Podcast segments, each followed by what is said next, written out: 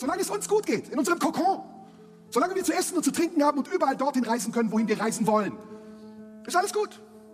Aber wenn jemand kommt und uns irgendetwas wegnimmt und sei es nur ein bisschen Luft zum Atmen, dann kriegen wir Angst. Dann fühlen wir uns bedroht von unsichtbaren Mächten. Dann beginnt ein Verteilungskampf gegen Geister. Denn niemand kommt hier hin und bedroht uns. Wir bedrohen die Menschen, die hierhin kommen. Wir zerstören ihre Heimatländer. Wir bringen sie in ihren Heimatländern um, ohne dass wir uns die Finger schmutzig machen. Wir beuten sie aus für unseren Reichtum. Wir lassen sie arbeiten für Hungerlöhne. Und wir wollen nicht, dass sie hier hinkommen, dass sie das gleiche Leben führen dürfen, das wir hier auch führen. Ein Leben in Frieden, in Freiheit, in Wohlstand.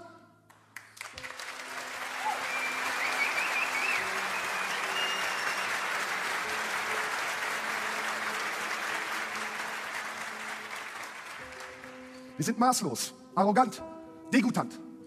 Wir blicken auf andere herab. Wir machen uns kein Bild von ihren Existenzen. Wir sehen darin Zahlen und Statistiken, Verhandlungsmasse über Obergrenzen und strengere Gesetze an den Grenzen. Aber hat sich einer von euch mal vorgestellt, was es bedeuten würde, wenn ihr jetzt in diesem Moment diesen Saal verlassen müsstet, weil Bomben auf ihn geworfen werden? Und in derselben Nacht noch ohne Koffer zu packen, euren kleinen Arsch in ein Schlauchboot zwängen müsstet, zusammen mit eurer Familie, in Dunkelheit, bei Wind und Wetter, über ein Meer schippern müsstet? Hat sich einer darüber Gedanken gemacht, was das bedeutet, diesen Entschluss zu treffen? Oder glaubt ihr den Scheißdreck, den die sogenannten Populisten verbreiten? Dass es diesen Menschen, die flüchten, darum geht, uns auszunutzen. Dass sie Schmarotzer sind, Sozialtouristen. Was für eine Arroganz. Was für eine maßlose Arroganz besitzen diese Menschen, die ihre Stimmen damit fangen, dass sie Stimmen in den Köpfen der anderen erzeugen. Halluzinationen. Und gerade die Ossis, die vor 30 Jahren noch hinter einer Mauer gelebt haben, reißen ihre Klappe auf, als hätten sie die Demokratie erfunden.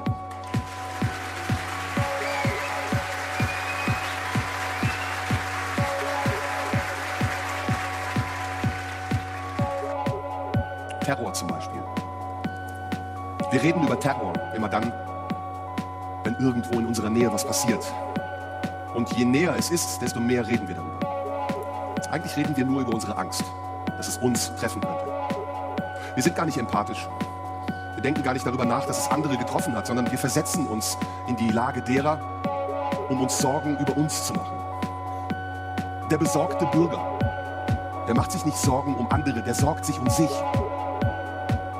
sehr egozentrische Gesellschaft, in der wir leben.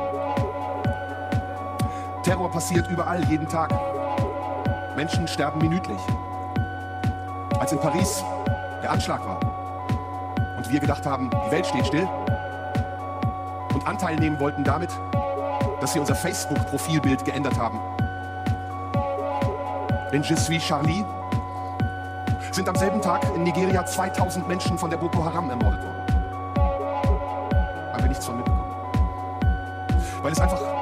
ist und weil Bimbos, die sterben, viel schwerer mit uns zu identifizieren sind als Menschen, die in Paris auf einem Konzert sind, in Bataclan. Grausam ist es ohnehin. Ich vergleiche den einen Toten nicht mit dem anderen. Aber ignorant ist es dazu. Denn tatsächlich vergleichen wir die Toten miteinander.